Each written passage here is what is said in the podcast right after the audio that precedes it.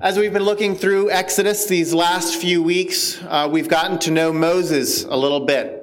We know that Moses was a Hebrew, but adopted by the Egyptian royalty. The Hebrews, of course, were cruelly uh, subjected to slavery in Egypt. Their entire people uh, were subjected not only to slavery, but genocide, as Pharaoh ordered all of the male baby Hebrews to be thrown into the Nile to be killed. Of course, Moses was also put into the Nile, but his mother had made for him a basket that saved his life, and he was found by the daughter of Pharaoh, who raised him.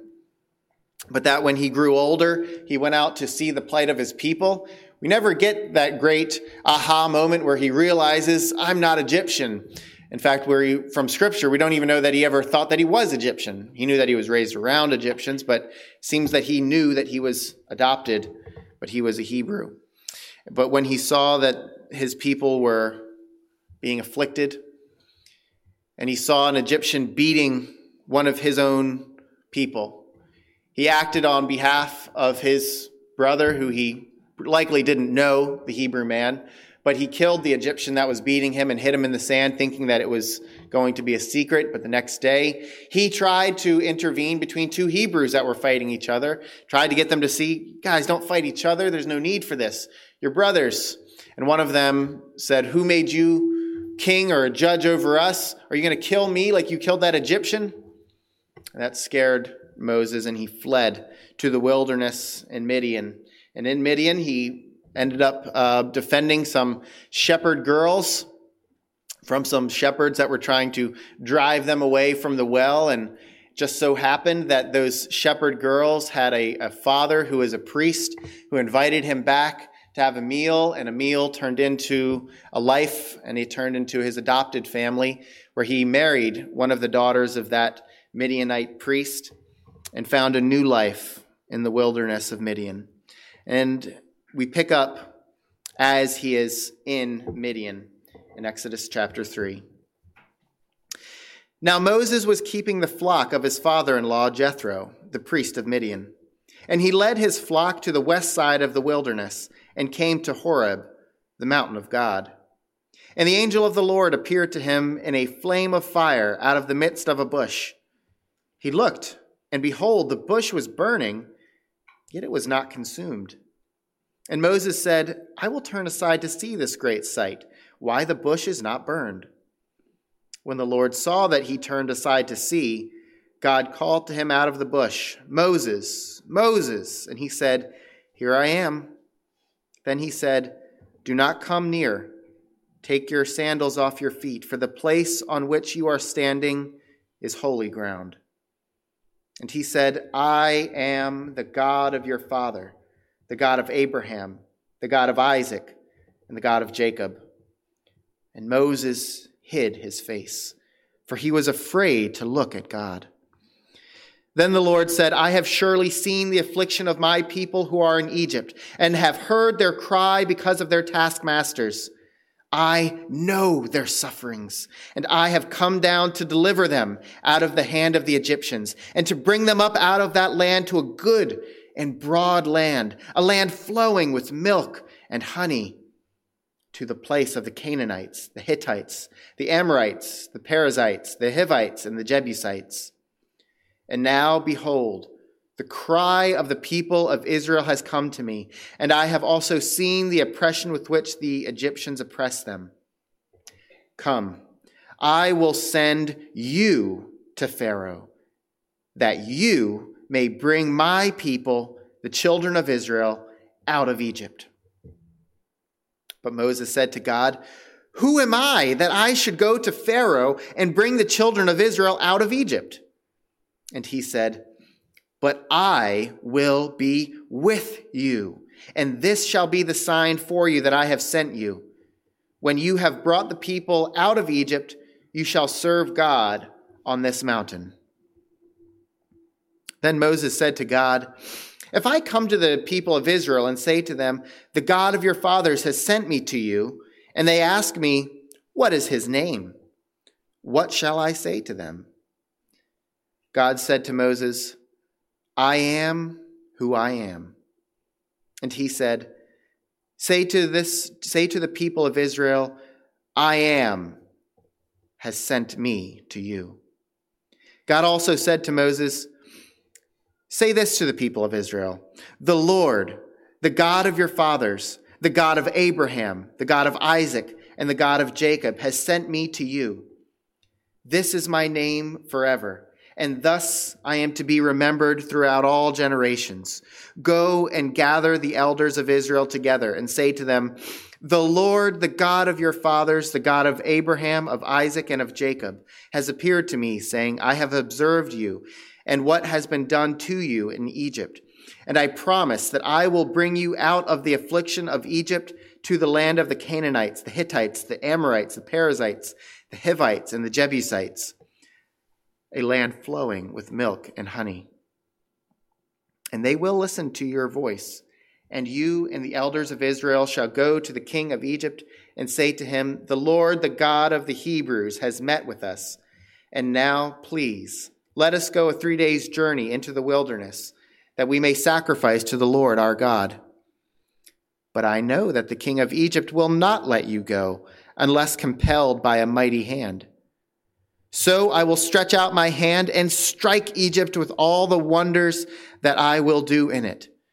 After that, he will let you go. And I will give this people favor in the sight of the Egyptians. And when you go, you shall not go empty, but each woman shall ask of her neighbor, and any woman who lives in her house for silver and gold jewelry and for clothing.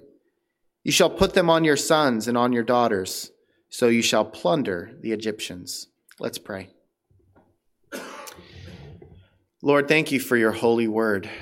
May the words of my mouth and the meditation of my heart be acceptable in your sight, O Lord, my rock and my redeemer. Lord, we ask that you would grant us your Holy Spirit, that we may understand, believe, and obey that which you have said. In Jesus' name, amen. This account, this call of Moses through the bush that appeared to burn but did not burn up, it was not consumed, is one of the most well known God encounters of the Bible. There's a very interesting precedent in the Bible of what happens when God encounters a person. That person always changes, that person is never left the same. This account is remarkable in many ways, and as a reader, we cannot help but identify with Moses' reluctance to go back to Egypt. After all, at this point in his life, Moses has a, a family. He's got a career. He's a shepherd. He's got belonging. He's settled. He's content. He had left this discontent of his youth far behind him when he fled Egypt. He said, uh, I have a new life now. I'm a, I'm a shepherd in Midian. This is my life. And God is calling him to go, leave that predictable, that comfortable life behind, and go to a people who rejected him already. Go to a Pharaoh who has reason to kill him, to tell him to give up his economic power oh, this is going to go really well. He can just see how well it's going to go. You understand his reluctance. To overcome Moses' reluctance, God revealed himself and his plans to Moses in a remarkable way. God would bring about a great act of deliverance and would use Moses to accomplish all this, truly, in spite of Moses himself there's a lot of different reactions, I suppose, to uh, a leader. Some leaders want it and they, they pursue it and they go, Yes, I'm your man, put me in charge. Some are more like Moses, where they go, I don't want to do that, but I will if you call me to it. First point I want to point out here Moses did not want to be a deliverer. He was not seeking this role. Moses was a fugitive from Egypt, remember. He now has a family that he belongs to in Midian. He's comfortable. He has peace. Moses had been there a long while, and now he was actually given responsibility for the family's wealth. He's taking care of the flock of his father in law, Jethro. That means that Jethro trusts him. That means that he has shown himself to be a capable shepherd to take care of this flock. Remember, he's, he's raised in the Egyptian court, and I doubt that the Egyptian nobles spent a lot of time tending sheep, especially because in Genesis, we learn that shepherds are an abomination to the Egyptians. So there's a couple of funny accounts that I'm sure happened that we just don't have a record of, of Moses learning about shepherding cattle, sheep, goats. How is this all done? We, we skip over all, all that learning process and we just come to the point where he is capable enough where he seems to be by himself in the wilderness taking care of this flock for his father in law. This was not going to be an unusual day for him at all. This was just Wednesday or Thursday. I don't know what day of the week it was. It doesn't matter. Uh, but this was this was a work day for him. He's just going about his normal life. Moses had a new life at this point. He's not planning on returning to Egypt, and yet God had other plans for him.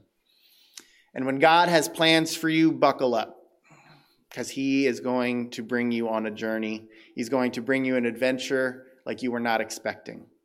I recently um, got my boys to watch the Hobbit trilogy uh, with me. I love the Hobbit trilogy, but more than the trilogy, I like the book. Book's better, fight me on that. But anyway, um, one of the things I like about The Hobbit is that if you know the book, um, Bilbo, who's the main character, is, is a halfling. He, he's a hobbit. He's about half the size of a human. He does not want to go on an adventure. He has his comfortable life. He's, he's very happy living in his hobbit hole. He likes to smoke a pipe. He likes to have his eight meals a day or whatever it is that the hobbits do. He's happy. He likes tea and a soft life. And then along comes Gandalf knocking on his door and pretty soon, wouldn't you know it, he's swept out the door in the company of these strange dwarves, and they're off on an adventure and they fighting goblins and dragons and all such things. Moses is kind of Bilbo here. He has a life that he likes, and he's not looking for a change. But God is like this Gandalf here. God says, No, you're going on an adventure. Let's roll. Now, a careful reader is going to notice an interesting discrepancy between verse 1 here, the father in law of Moses, Jethro, and then if you look back in chapter 2, uh, verse 18, when they came home to their father, Reuel, he said, How is it that you have come so soon today? So, what's his father in law's name? Is it Jethro or is it Reuel? Uh, there's interesting scholarly debate on which is his real name. Maybe one is a nickname, one, maybe one is a title. They both could be titles, actually, because Reuel uh, means friend of God, or even one who is intimate with God, which for a priest sounds like a title. Could be a title. Jethro means abundant, means prosperous, one who is doing well for himself, in other words. Could be a nickname, could be his real name. I don't know. It's interesting, though, uh, that the, the narrative doesn't even try to tell you why does, what's his name? Is his name Jethro? Is it Reuel? Um, could be, they're both his name.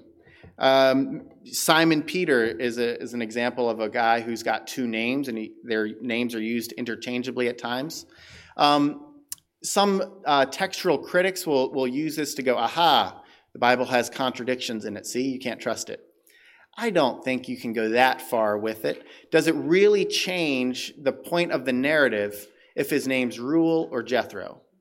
Not really. It doesn't really change what's going on at all. It's just sort of an interesting textual puzzle that we're presented with, but it doesn't really have a lot of stakes in it. So here, um, he, uh, we're getting back to Moses. I'm leaving aside the father in law thing because it doesn't really matter. So if you really want to do some research on it, go ahead, but it doesn't really matter all that much. But Moses here um, takes his flock to the west side of the wilderness. Why does he do that? Probably to seek grazing. That's what shepherds do. They take their flock around and they stay in one place for a while. And uh, sheep are kind of dumb and they'll actually eat the grass right down to the nubs till there's nothing left. So a good shepherd will move them around from time to time. So he's just looking for grazing for his flock. He comes to this Mount Horeb. Here it's called the mountain of God, but certainly it wasn't called that before this. It was just Horeb, Mount Horeb. That's, that's just what it named. Its name is. It becomes the mountain of God after this encounter with God on the mountain. It was simply one of many mountains in the wilderness, just like Moses was just like many men in Israel until God changed that, until God put his finger into the goings on of history. And so we, we see here that um, the angel of the Lord appeared to him in a flame of fire out of the midst of a bush. He looked, and behold, the bush was burning, yet it was not consumed. Now, certainly, uh, fire has a precedent in Scripture of being associated with God. God often appears as, as fire. Why fire? Not, why not ice? There's a couple, a couple interesting thoughts on what the importance of fire is. Um, sometimes the fire is judgment and fire breaking out to consume the wicked and God's wrath against sin. Sometimes the fire is a purifying fire to purify his people. When God called Isaiah the prophet, um, God uh, called him, and Isaiah said, I, I can't do it. I have unclean lips. And so God put a burning coal on his, on his lips to cleanse his lips, to purify them. Sometimes we see that aspect. Sometimes the fire, which I think is what's going on here, shows that God must be respected. Because just as fire is good, but also potentially dangerous, God is good but dangerous if you do not approach him correctly. He is dangerous to the unrighteous. Now, what is unusual about this? Has Moses seen fire before? Yeah, he's seen fire before. Has he seen bushes before? Definitely seen bushes. He's a shepherd in the wilderness. He's seen bushes. But this time he sees the fire and the bush but the bush is not consumed by the fire. This is unusual. And so he says, I will turn aside to see this great sight, why the bush is not burned. And I love this, this point in his life because it's his curiosity that leads him over there. And I wonder in, in later years if he thought, what would have happened if I would have just kept going? You know, why didn't I take the blue pill? Why did I take the red pill? The fire pill? Now it's all different. Now, of course, I don't think you can actually play the, the hypothetical what if game here because God knew exactly what it would take to get Moses to come over. God knew exactly what was going on when he called Moses. And you can actually see that he wanted Moses in particular when he calls his name Moses, Moses. And he said, Here I am. He called Moses. He wanted Moses. And this is the first time with his response with here I am that you see the verbal Hebrew form of to be. In English, it's unfortunate that our to be verb doesn't sound like the same verb. If you say, I was, I am, I will be, they sound like completely different verbs. But in other languages, many other languages, it's the same word, and you can actually see that it's the same word, it just has different um, prefixes or suffixes, uh, depending on the language. Hebrew is one of those that's like that. And in Hebrew, you see the repetition of how many times you have this I am. Who am I? I am this. I am that. I will this.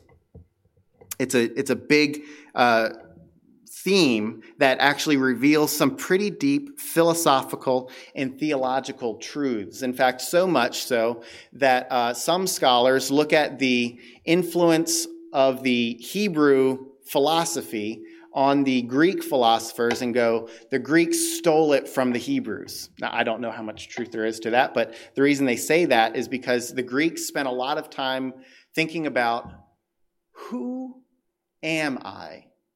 What am I? Why am I? A lot of time doing that. And if you've ever studied philosophy, you'll know that those are essentially the questions that they spend a lot of time going over and over and over and over again. And those questions are introduced very early on in the history of the Hebrew people. So let's look at what goes on here after he says, Here I am. Second thing I want you to see from this passage is that God was determined to use Moses. God was determined to use Moses. And so after he says, Moses, Moses, he tells him, Don't come near. Take your sandals off your feet, for the place you are on is holy ground. Now, does God look at the earth and go, Where's some holy ground to appear on? No. Where he is, is holy by nature of who God is. God did not appear on holy ground, he appeared on ground, and it became holy as a result. Very similar to how he calls people, and he calls us holy. He calls us holy before him. Does God call the holy, or does he call people and make them holy? He makes us holy. No longer are we what we were before. And it was important that Moses understand right from the start of his interacting with God that God was holy and that to approach God, to speak to God, to hear from God was a terrible, weighty thing. Don't take it lightly. This is very, very important. This is the first time that the word kadosh, holy, is used. It's used once before of the Sabbath day. God made it holy. But this is the first time that it's used of a place. The ground on which you are standing is kadosh. It is holy. What does holy mean, though? The word, strictly speaking, means set apart. It means that it's other. And so the concept of holy is an important aspect as we think about who is God He's holy. He's set apart. He is other than us. His ways are not like our ways. When we approach him, it's different. I often fear that in our modern context that we've lost a sense of the holy. We've lost the reverence for God. Now, some of this might be a, a good thing. Um, in the sense that you recognize that God is loving and wants us to approach Him. Yes, um, He calls people to Himself, but He is still holy. And we should have reverence for Him. And taking off his sandals was a way for Moses to understand that this ground is holy because God is holy. Now, there is an interesting question as to whether later on the priests, the Levites, the Levitical priests, uh, did their service barefoot or not. Um, here's the argument for them being barefoot their entire wardrobe, including their undergarments, is detailed very, very clearly to a point where you're like, okay, I get it. But no footwear. They've got their headdress, they've got their undergarments, they've got their outer garments. No footwear? Is that just an oversight?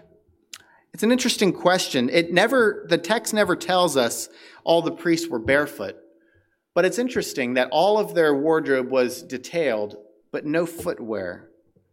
Perhaps they did worship barefoot before the Lord, because to be where the Lord is was holy ground.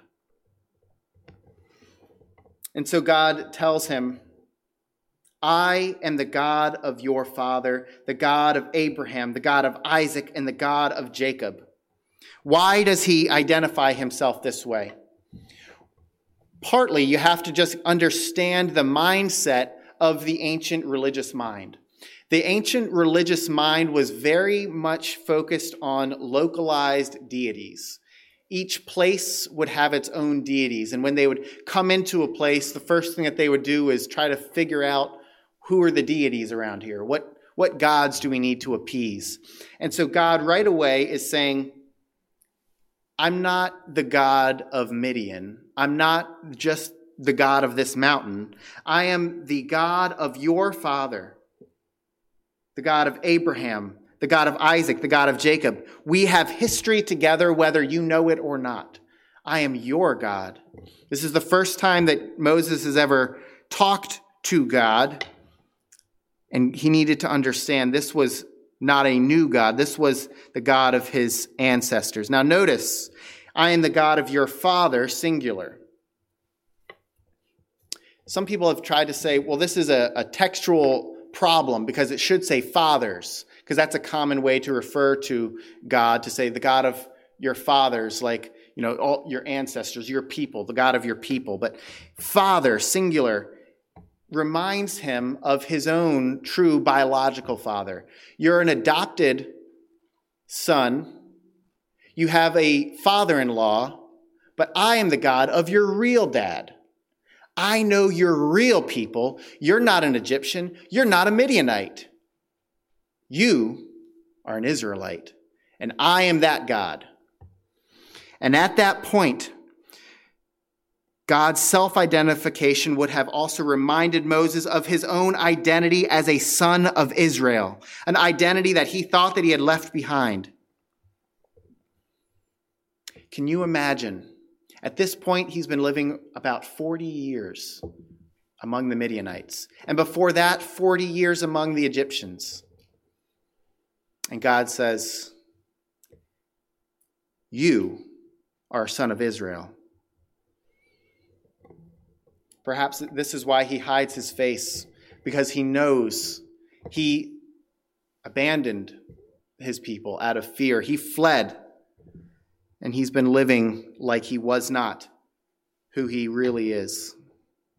Perhaps this is why he hides his face. He feels unworthy. He is afraid to even look at God. His curiosity is now gone, and he's afraid. Perhaps he's afraid that God will say, Why have you fled to Midian? Why did you leave your people in slavery, in cruel bondage? He is afraid of God. He felt unworthy to be the object of God's attention. Now, the language here is familiar. Um, it's actually very similar to God talking to Jacob, Israel, in Genesis chapter 46. In Genesis 46, verses 2 and 3, and God spoke to Israel in visions of the night and said, Jacob, Jacob. And he said, Here I am. Then he said, I am God, the God of your father. Do not be afraid to go down to Egypt, for there I will make you into a great nation. I myself will go down with you to Egypt, and I will also bring you up again, and Joseph's hand will close your eyes. You hear the similar language? You hear the double calling. You hear the here I am. You hear the relation to Israel, uh, to Egypt. There, of course, God is saying to Jacob, don't be afraid to go to Egypt. Here, God talking to Moses is saying it's time to come out of Egypt. It's time to leave that behind. It's t- time to go back to the promised land of Canaan. Other interesting differences. Jacob's not afraid of God. He's talked to God before. He knows God.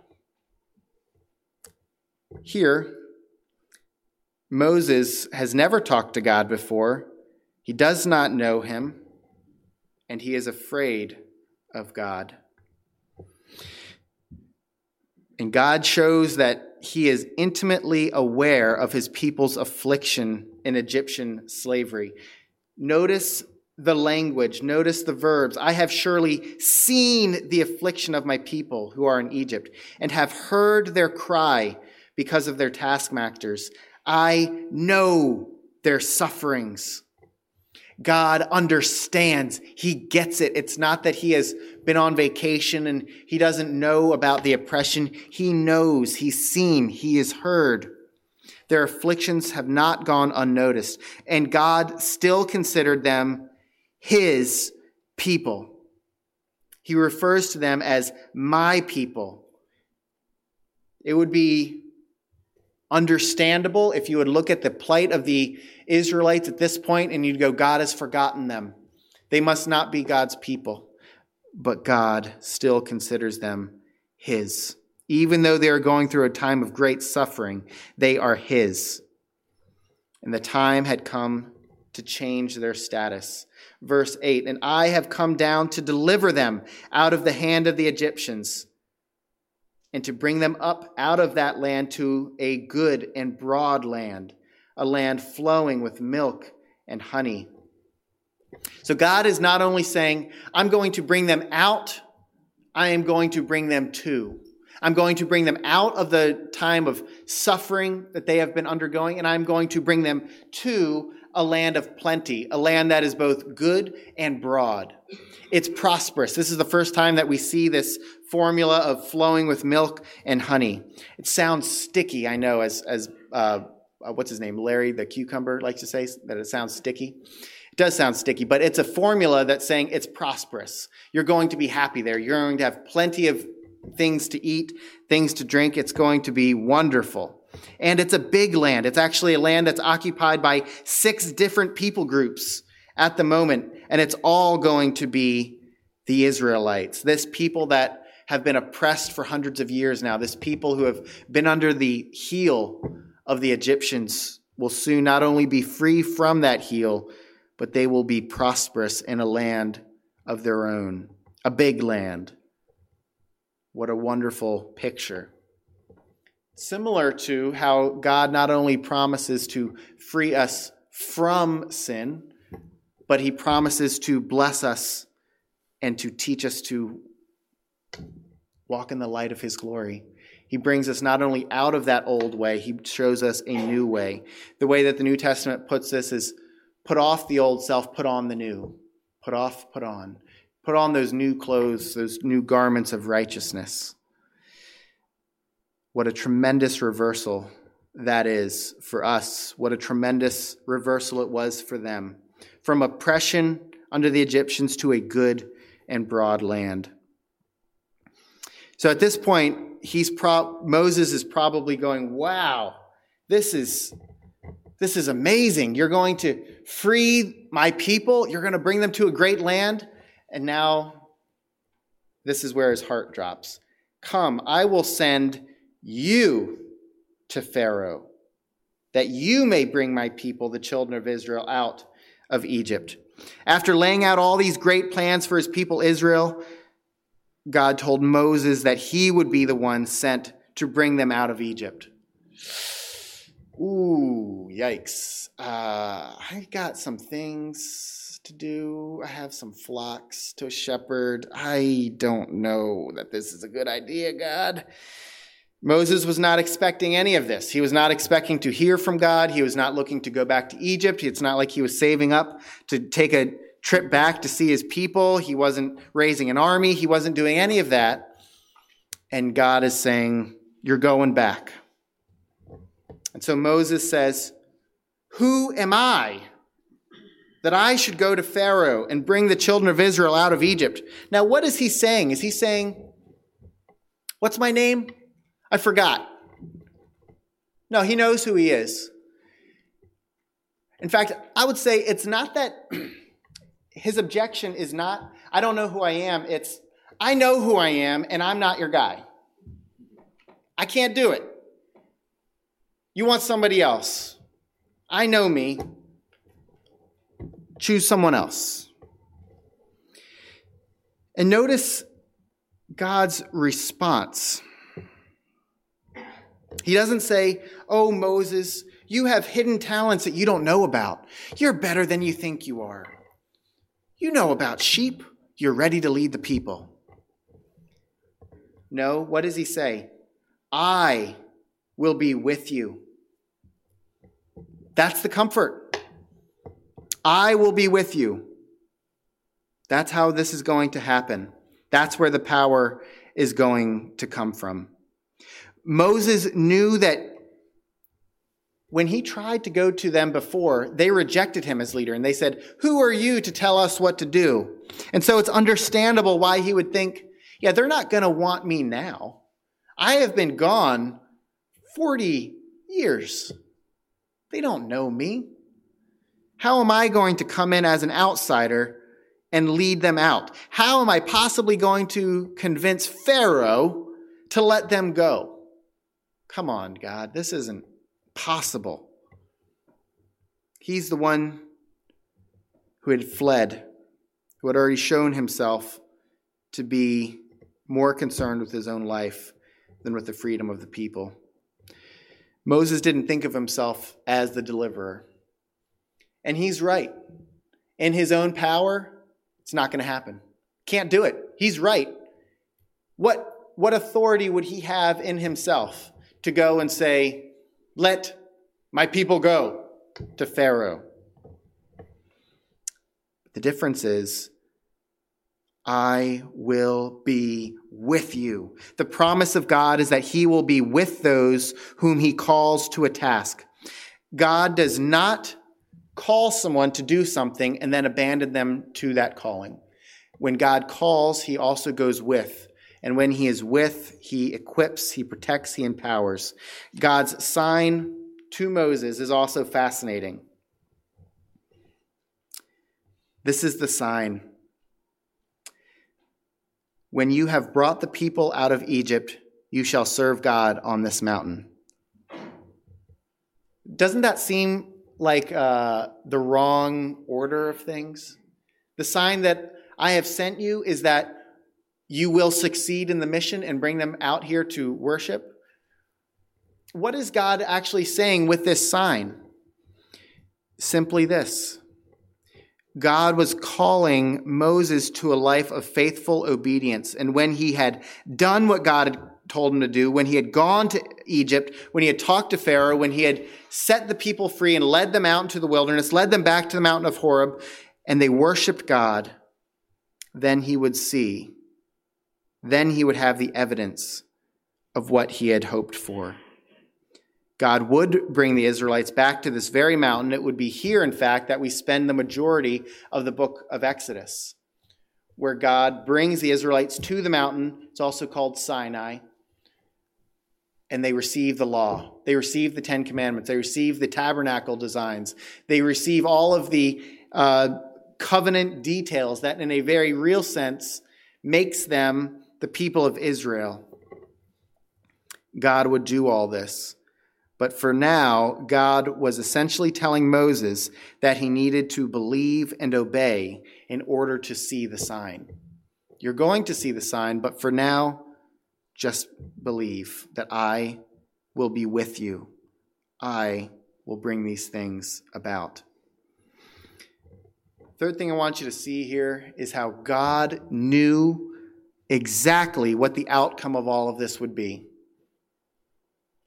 It would be a very poor reading of Exodus to read it as if God was sort of um, experimenting and seeing what would work and what wouldn't and responding to circumstances as they change. No, God knew exactly how this was going to play out. So Moses says, okay, fine. Then he raises this objection if I come to the people of Israel and say to them, The God of your fathers has sent me to you, and they ask me, What is his name? What shall I say to them? Now, on the surface, this seems like kind of a strange question. I just told you who he is. He's the God of our fathers. What do you mean, what is his name? Part of this is a linguistic problem. Because in Hebrew, the word what ma is more than just asking for details, it's seeking after significance. What does it matter? Who is this? What is he going to do? How can he impact this situation that I find myself in in slavery in Egypt? What can God do about our situation? They are, in effect, asking for God's qualifications to rescue them out of slavery. What is his name is more than just the name, it's what is his reputation. Sh- same word, name, is also reputation. Shame is the word, the Hebrew word there. Mashem. What is his name? Mashem is what's his reputation? What does he have to show that I should trust in that? I've been a slave all my life. What can he do about it? This is a question of being. Who is this God? And how could this God deliver me out of slavery? After all, they knew exactly where they were. At the time, Egypt was the greatest kingdom on earth, the most organized. It had this huge pantheon of, of gods that were worshiped. And even the Pharaoh himself was revered as a deity himself. How is this God of my fathers going to overcome all of these obstacles? What can the God of my fathers do to help us in this situation? Don't you see how hopeless this is? God's response is with the divine covenant name to show his qualifications. I am who I am. Kind of a strange response in English, isn't it? I am who I am. What does that, what does that mean? It's actually not just in English that it's a, a, a, bit of a puzzle, though. In fact, it's been the topic of scholarly discussion and debate literally for thousands of years. What does the divine name even mean? I am who I am. There's a bit of an ambiguity actually with the tenses. It could be translated, I will be who I am or I was who I am, or I am who I will be, or I am who I was. It has to do with God always in the present. God of your fathers, I am. God of the future, when I will bring you into the land that I promised them, I am. God of right now in your afflictions, I am. God is always present. God is always who he is. He is who He is. The point is to recognize God's presence at all times. There is no time and no place where God is not. I am. It is this Yahweh that has sent Moses to his people. It is this Yahweh who will bring the Israelites out of Egypt according to his promise. This covenant name, Yahweh, I am, has sent me to you. That's the only qualification you need to know. I am self existent. I am who I am. It's a powerful, philosophical, deeply theological answer.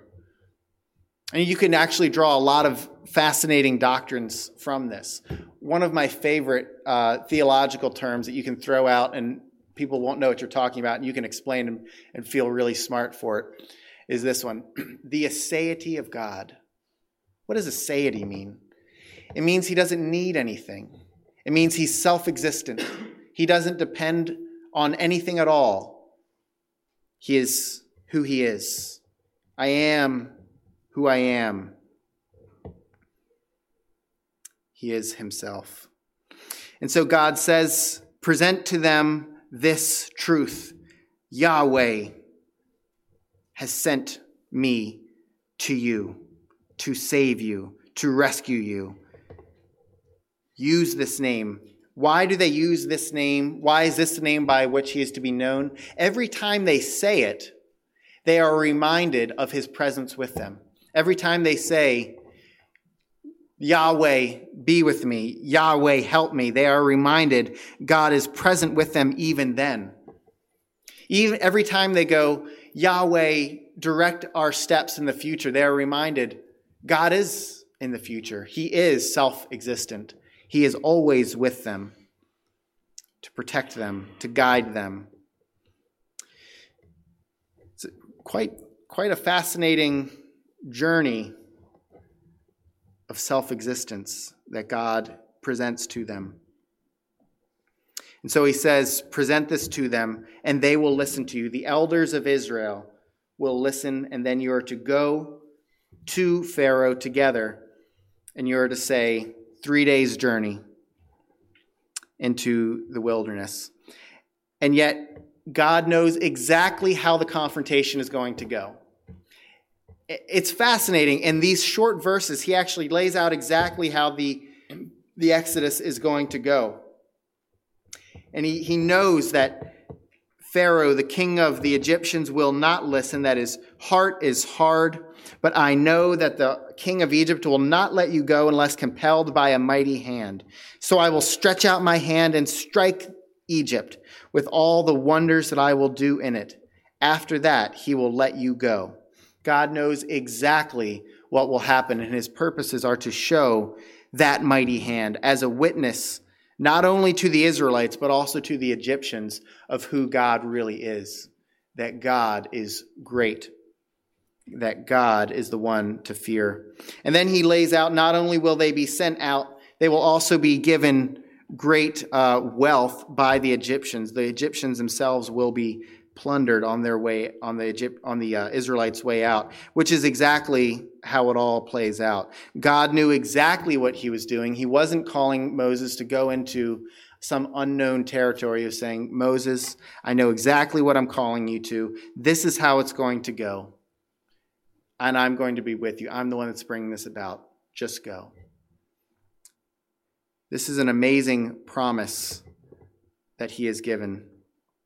And it is the same God who called Moses to become the deliverer of Israel, who calls believers today to entrust ourselves to his righteous and holy will. Saving faith is about trusting God, that he knows what he's doing. Saving faith is about connecting ourselves to the great deliverer, Jesus Christ, through faith in him. The amazing thing that we have is not that we know exactly what our lives are going to entail. We don't. There's a lot of mystery on our end, but it's not a mystery for God. God knows exactly what the future will hold. And so we can trust that He knows what He is doing. When He calls us to listen and obey, we can trust that that's a good decision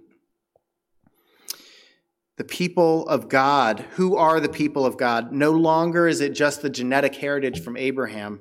In the new covenant, in the New Testament, we're told in Romans 2 28 through 30, for no one is a Jew who is merely one outwardly, nor is circumcision outward and physical.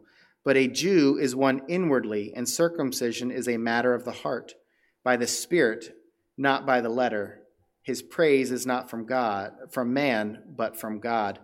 This tells us that the people of God is no longer just the Israelites. It is all who believe.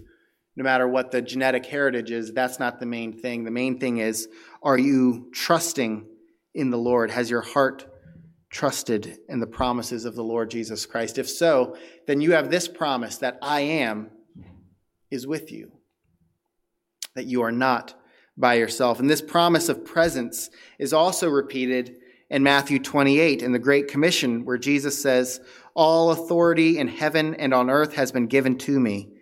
Go therefore and make disciples of all nations, baptizing them in the name of the Father and of the Son and of the Holy Spirit, teaching them to observe all that I have commanded you. And behold, I am with you always to the end of the age. Again, we see God, Jesus not only gives his followers a mission, he says, I will be with you.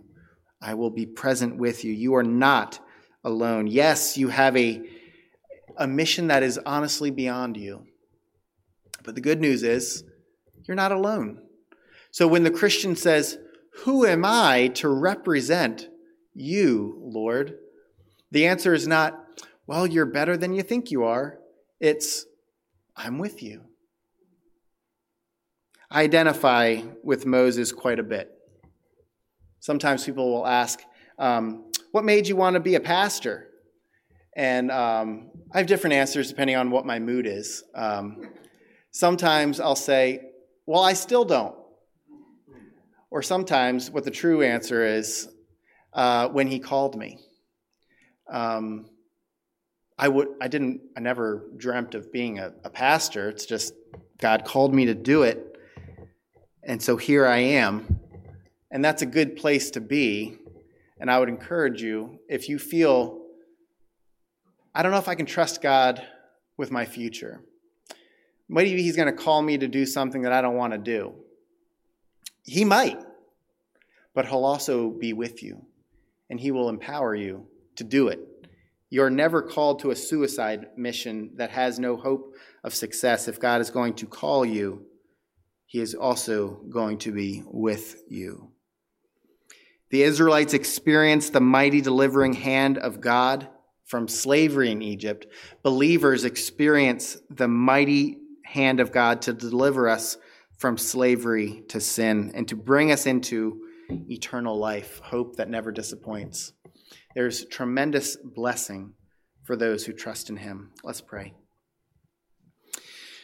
Father, thank you that you are the God who is with us. Thank you, Lord, that you are the great I am. Lord, we worship you. We praise you, O Lord, that you have great plans that you alone know. Lord, you have called us to be your own. Would you help us, Lord, to entrust ourselves to you, to walk by faith and not by sight? In Jesus' name, amen.